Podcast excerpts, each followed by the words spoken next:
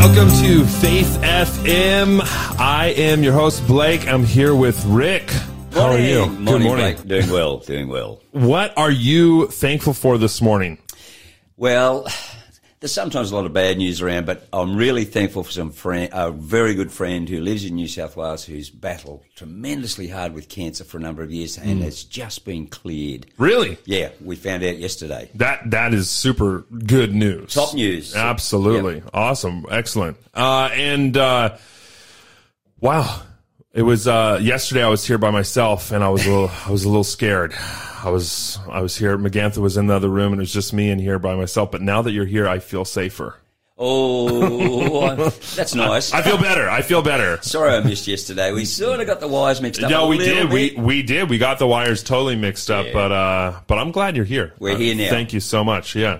Uh, we are excited for another uh, show on Faith FM. I, I think today you've got the quiz, so we'll, we'll do that in a little bit later on. But I'm just thinking about some things that I'm thankful for. Um, you know, the Christmas season is uh, a time that I just absolutely love. Uh, I, I know that Christmas is not like the day that actually Jesus was born, but man, there's so many opportunities to just tell people about Jesus during the Christmas time that would otherwise not be available. And I just, I, that's what I love about it. Like, this is the time that people will actually listen. They'll actually go, oh, yeah, okay, let's, uh, uh, l- let's hear about this Jesus person. And, uh, you know, in the middle of the year in July, sometimes that's not always available. But when we're talking about the reason for the season during Christmas, it's uh, it's a real opportunity to share the gospel, and I and that's I, I'm really thankful for that because uh, I've seen people's lives change for that. Yeah. You're listening to the Breakfast Show podcast on Faith FM. Positively different. All right, Rick. So what's happening with COVID? Yeah, look, um, a young lad was charged something like thirty-five thousand dollars overnight. You know, yesterday uh, from going COVID positive. Knew it. Went to a venue. Did da, da, da, da. Um, and so we five big ones for night. Yeah. So Whoa. A lot of money. A lot of money. And and, and I sometimes think, is is there some good news? Well, on in on Rhode Island, I'm thinking of teenagers now. Mm-hmm, They've actually built a shelter. They observed what was going on. This is a group of teenagers. They built a shelter for a five year old boy who uses a wheelchair after noticing he was getting wet continually while waiting for his bus. Wow, that's so it's just teenagers Just and, and, and coming together. compare and contrast, I just thought, how how helpful is that? Just because I, I, I guess sometimes society we, we forget what it was like when we were teenagers. You know, we mucked around and all that, and and, Yeah. and, and the sort of bad news, bad news, bad rub with with a lot of young teenagers. But here's here's an interesting conversation where they actually saw a need, hmm. said we can do this.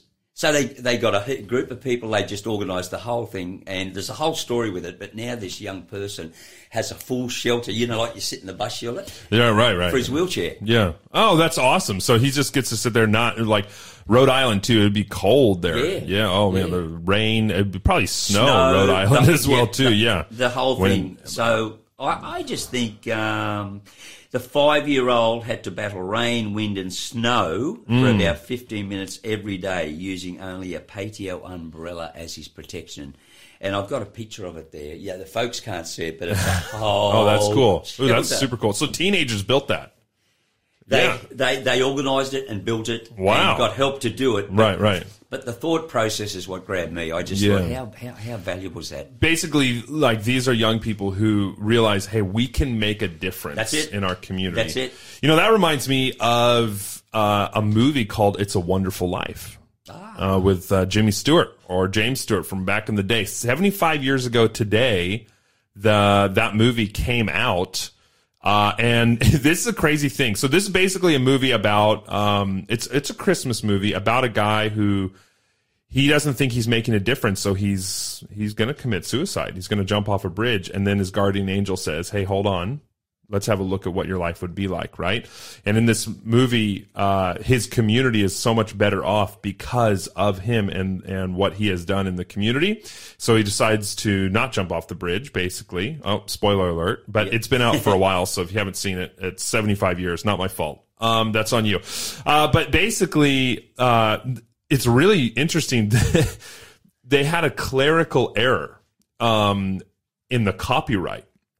And so the so this movie was not as popular when it first came out, but they had this clerical error, and now because of that, the copyright expired, and now annually it's shown on TV every single year because everyone has rights to it because the copyright is gone. So is that a, is that a mistake or it? Or is that yeah a little Christmas miracle? I don't know. uh, yeah, so that that movie and uh, apparently it was like nominated for five Academy Awards as well too. And it's an old movie, but it, it still holds still holds its own. Seventy five years to the day later, it's still a wonderful, Wonderful, movie, wonderful life. So check it out, funny movie. Well, not so funny. There are funny parts in it, but it's it's actually just a profound Have concept. to watch it. Have Yeah. to watch it. So what el- uh, what else you got for us, Rick? What are some other Really, stories? Really quick one. Um, it's been revealed which hey, you Blake, you might have a guess at this or me. It's been revealed which Australian town has been the most generous in giving its money and donations to causes in 2021. Oh, oh, Which which town in Australia? Can I tell you? Again, it's like it's not Newcastle. No. GoFundMe's annual year in giving report. What, show- I want to. I want to guess. Okay. Okay. If I were, I'm going to say Melbourne. Nah, very cold. Oh, cold. Oh, North, okay. go north, go north, North. go north. Uh, Over- Cairns, Over the ah, go south slightly. Brisbane. uh, in between. GoFundMe's annual year in giving report shows a Queensland town is the most generous based on donations per capita, and it's Hervey Bay. Hervey Bay. I haven't even heard of Hervey Bay. That's- Coastal City. well, that's cool. Coastal City topped the list, and I didn't even know, but I read this. My wife comes from Mackay, and that t- that came second in the nation. Wow. So Queensland's just like Queensland's are doing it. okay. We need to get uh, Faith FM uh, fundraiser happening over in Queensland. So if you're listening in Queensland, uh, don't be afraid to call uh, one eight hundred. Uh, what's the what's the one eight hundred number there? Yeah, one 324 843 and then we also have the one oh four nine one oh six four six six nine. So uh, thanks Queenslanders for making a difference on GoFundMe. That's awesome. I had actually, no idea about that. yeah, I didn't either. Actually, I wonder what that is. You know, it's probably the sunshine. It's just so much beautiful sunshine up there. It just makes It- you go, you know it- what? I just want to give back a little bit. It could be. When I go home, um, I'm, Are you from Queensland? no, my but my wife is a Mackay girl. Oh, right, right, right. So second in second in the country. So hey, two town. They're probably three four hundred k's apart. Maybe a bit more than that. No, they'd be more than that. Eight hundred. But two towns, coastal towns in Queensland. I'm a real hard die New South Welshman, particularly with sports and stuff. so now I have to eat humble pie and recognise. in this Super Bowl of donations and, Yeah. and gift giving, you have failed. I have failed miserably. All right, sorry, New South Wales. We got to step up our game. Yeah. Uh, we, we need to, let's make 22, 2022 the year of giving in New South Wales. Yeah. Let's do that. Yeah, I like that. We got coastal cities here. Yeah, many We got people who can give back. Hey, I've got a, a, a quick story here. Uh, I'm looking at the time. We may not have time for it, but I'm gonna I'm gonna go for it anyway. So this is a crazy story about uh, a pilot. Uh, 78 years ago today, these two pilots were sworn enemies, and they this basically it was the first time uh, Charlie Brown, Charles Brown, uh, he had flown a successful mission. Uh, his plane was shot up the the Ye Olde Pub in World War II, and it was so damaged, uh, almost everyone was either killed or wounded. And as the as the pilot Brown is flying, uh, Franz Stigler, the Luftwaffe pilot, he who had he was an ace with 27 victories. He sees how destroyed and messed up this plane is, and he inexplicably uh, decides to escort the plane over enemy territory uh, so that the plane can fly home. And later on, uh, the Luftwaffe pilot Franz Stigler basically made the statement that I did it because I had never seen a plane so destroyed and tattered. Wow. And so this little I think of the Grinch's heart at Christmas. It was like a heart that was ten times too small, but then he sees this thing and his heart just grows a little bit and goes, you know what? I don't want to kill this plane. I'm going to let it go. So uh, it's an interesting little Christmas interesting. story uh, there about World War II and things happening. Uh, there's a couple more details, but I think we'll get back to those a little bit later. You're listening to the Breakfast Show podcast on Faith FM. Positively different. We have. I want to finish that story though. Yeah, yeah. Talking about some wildcats. Well, I've got a story about some dogs. So okay, okay. Afterwards, we'll do that. Well, so look, the the story about the the airplane, right? It goes farther. Uh, so pilot, there's, there's a, the Brown pilot, Charlie Brown. What a cool name, World War II. He he's uh, he, yep, that's right. He's uh, flying his B seventeen, the uh, called Ye Olde Pub, and uh, apparently the front and the back of the plane are completely shot off. It's just basically gliding, right? Uh, which I don't even know how that's possible, but that's uh, that's what's going on.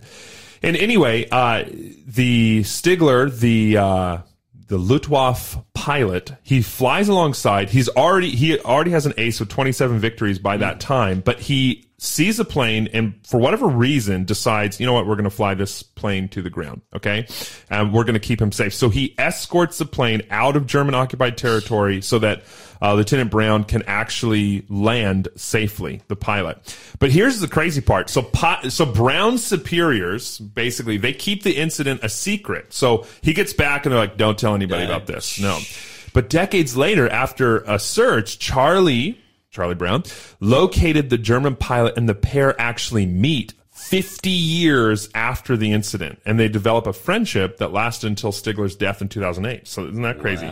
Apparently, uh, Stigler had immigrated to Vancouver, Canada, and Charlie Brown was living in Seattle. So that's only, they were only living like 200 miles apart. So they weren't even very far apart. And he, uh, basically wrote in, uh, to a magazine about the story and said, I'm looking for this pilot if anyone knows. And Stigler actually responded. So, but Stigler says, so the, the German pilot says, he recalled the words of one of his commanding officers, um, Gustav Rödel. And, and the officer said, if I ever see or hear of you shooting at a man in a parachute, I'll shoot you myself. So Stigler figured it was the same situation, saying to me it was just like they were in a parachute. I saw them and I couldn't shoot them down because they'd already basically, they were just like, it was over, right? They Yep. couldn't fight anymore. Yep. So Brown believed that his commanding officers kept it secret because, well, someone decided you can't be human and be flying in a German cockpit, right? So because of their, their ethnic, you know, dispute, right? The, the enemy like, nah, humans can't be German pilots. But apparently, you know, he was. And, and this, this beautiful story of humanity and kindness there is happening. and, war. and in the middle of one of the most difficult, tragic wars of all time, you know, World War II.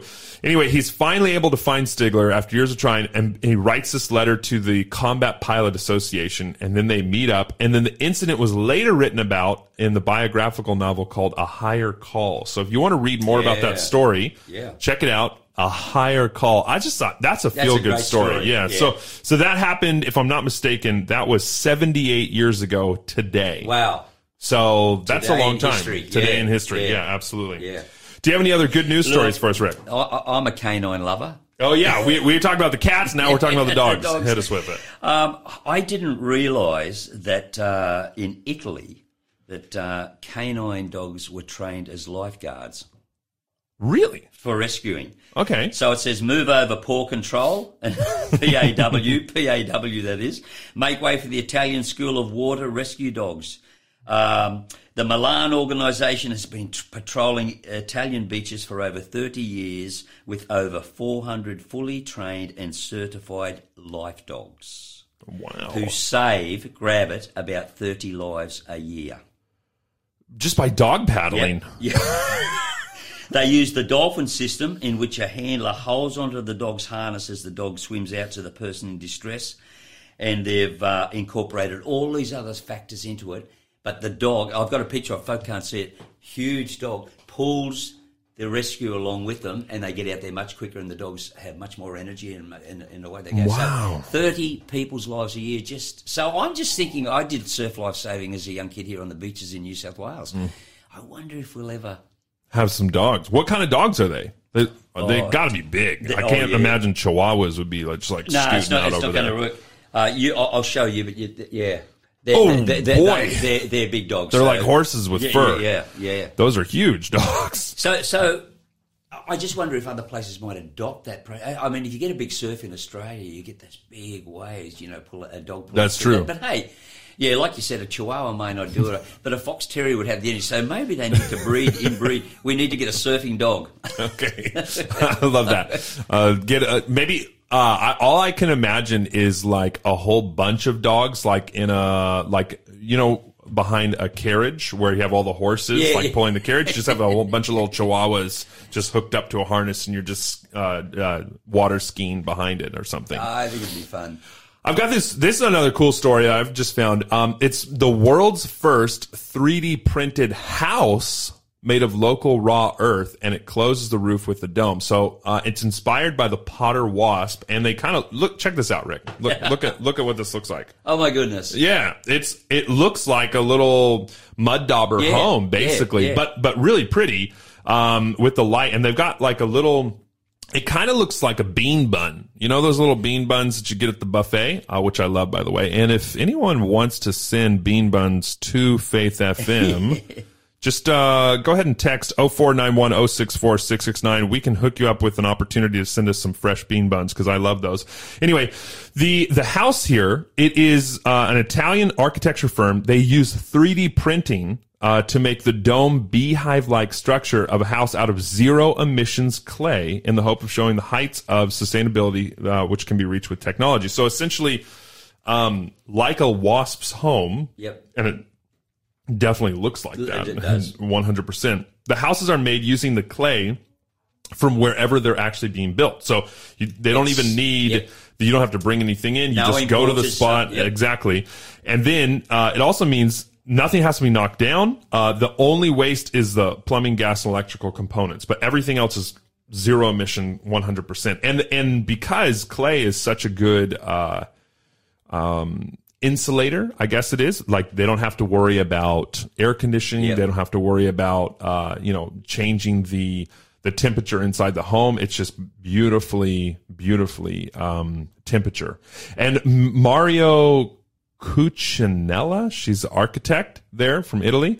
She says that the idea of the city must be challenged and their contender is a modular series of clay pods uh, not outside of place inside the great enclosure in Zimbabwe. So I, I thought it was kind of cool. My wife's from Zimbabwe.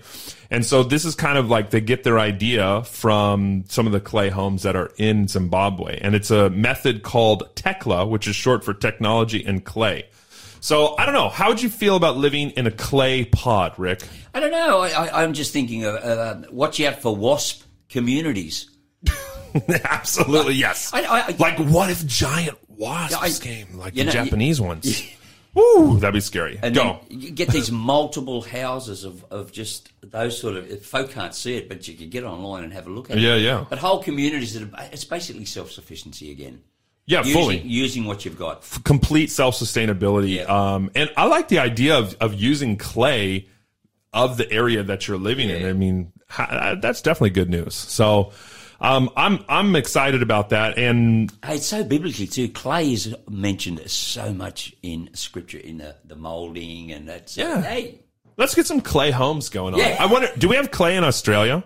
Oh, I, yeah. I don't know much. Yeah, I think we do. Yeah, let's let's hook it up with some clay pods here in Australia. You're listening to the Breakfast Show podcast on Faith FM. Positively different. Uh, I'm, if I'm not mistaken, I think we're about to just dive into an interview. Is that is that happening? Is he on the line? Yes, I certainly am. it's Sven. Hey, how's it going, man? really good, really good. Good Awesome. back on, on the show with you. Yeah. Oh, excellent. We're happy to uh, we're happy that you're here with us here on Faith FM. So it's Sven Ostring, and we are looking forward to uh, hearing from you today. What's happening in your uh, your side of the world? Well, your side of the country. yeah, definitely, definitely. Um, you know, the interesting thing is diving straight into to our topic for today. Um, there was some research done on data uh, from October 2021, so this is really, really recent. Mm. And the most played Christmas song is actually. Um, it'd be interesting to actually take a quiz on this one. but It's actually Mariah Carey's song "All I Want for Christmas Is You." Uh, so, um, uh, which of course is a love song. Now, I went on to a uh, another web page and um, and they kind of did a play on that, and they said, "All I want to, um, from Christmas, all I want for Christmas is a song that mentions Jesus." Mm. And and I think the thing is, um, Blake and, and Rick, is that you know we look around what's happening uh, in society. You know, just even last night I was driving around and, and um, uh, looking at all the Christmas lights. But one of the things is we tend to focus on presents, we tend to focus on Santa Claus, we tend to focus on reindeer and gingerbread men and things like that. But the fact is, this is that see, Christmas is all about Jesus. That that's where it really goes goes back to, and um, and that's what I want to focus on um, today. I want to really focus on this concept: who really was Jesus? Mm. Because what one time Jesus came back to um, his hometown, uh, which was he grew up in Nazareth, and he um, he gave a presentation at his local synagogue, which is like his local church or um, you know place of worship, and like really amazed, like boy that they knew, and they go like, "Isn't this the carpenter?" Um, because they knew him as the local lad uh, from the carpenter shop. Right. And I think is today, Jesus isn't necessarily, people don't go, oh, like, you know, Jesus the carpenter, Jesus the carpenter kind of thing. But today, a lot of people uh, in here in Australia would be saying, well, he might be a great moral teacher. You know, he was um, such an amazing life. You know, he was a bit subversive. You know, just took on the religious establishment. But that's all he really was. You know, he just really was just a carpenter or a great moral teacher. And I want to ask the question, is that all Jesus is? Mm. Is Jesus something more than just being a carpenter and a great moral teacher? And I want to dive into the Christmas story to actually find out uh, and kind of dig up some evidence for that. So, you ready to dive in? Yeah, I'm ready. Let's do some investigative journalism. I'm ready. Yeah, yeah, yeah, definitely. So the thing is this, uh, Blake and Rick, right from the start, right from where he, when he was born, what we find is that there were key features or aspects of Jesus' life that were prophesied or predicted hundreds of years before he was even born, which is really amazing. It's really, really cool. So, for example, uh, you've got Matthew. So Matthew tells us um, when he's writing the story, he says, all this took place to fulfill what the Lord had said through the prophet that the virgin will conceive and give birth to a son, and they'll call him um, Emmanuel, which means God with us. Now, so let's go back into history. so uh, that was actually a message given to Isaiah in 730 BC. So think about that, 730 BC. Wow. And Jesus is born about 4 or 5 BC, 5 or 4 BC. So that's 700 years before Jesus was born. Mm. Um, the, the supernatural circumstance of Jesus being born was already in place. So, so that's, Blake, that's, for example, that's like me saying that you are going to start a new church in Raymond Terrace, and I I talk about that in 1300 AD. Before We got it right? anyone took a boat to Australia, before before Exactly. America was the country that I'm from. So yeah, Exactly. yeah, that's Exactly. So- insane. Yeah, it's outrageous. So, so that that's really really amazing. So, but that's not all. Okay, so so that's in uh, in the um, the first chapter, the first section of Matthew. But then you go to the next section, and what you find is that there's these these guys who are who are wise men. They're astrologers. They're, they're studying all the ancient kind of scrolls and all that kind of stuff, and they come from um, from the area of Babylon. They they come from that kind of area of the world. They come all the way across the desert, desert and they come to Jerusalem and they ask, they say, "Hey, we, we've we've had these um, signs that the King of the Jews is is um, going to be born, and we want to find him." And so everybody's like uproar. They go like, "Where's this new King of the Jews?" And the King of um, Herod is all sort of like jealous and worried. And he goes to the priest, and the priests tell him, uh, give him this prophecy. But you, Bethlehem, in the land of Judah, are by no means least among the rulers of Judah, for out of you will come a ruler who will shepherd my people Israel. So they said, um, Jesus is going to be born in Bethlehem. Now, he, here's the catch, Yeah. uh, Blake and, and Rick, is that Joseph and Mary were residents of Nazareth. So if you're residents, residents of Nazareth, where are you going to take your baby to be born? Nazareth General right. Hospital. Yeah, Exactly, exactly, unless you've got insurance. Uh, yeah, exactly. And and if you've got insurance, you go to Jerusalem, right? you wouldn't go to this little village called No. Bethlehem. So, so Out how the back that of Bourke. exactly, exactly. So the thing is this, is that the way that this was all orchestrated was, okay, over in Rome, now think of this, over in New York, so, so it's, you know, back home for you, Yeah. uh, Blake, um, you know, or, or should, I, say Washington, D.C., to make it more. You've Yeah, got they, Joe they've got similar architecture.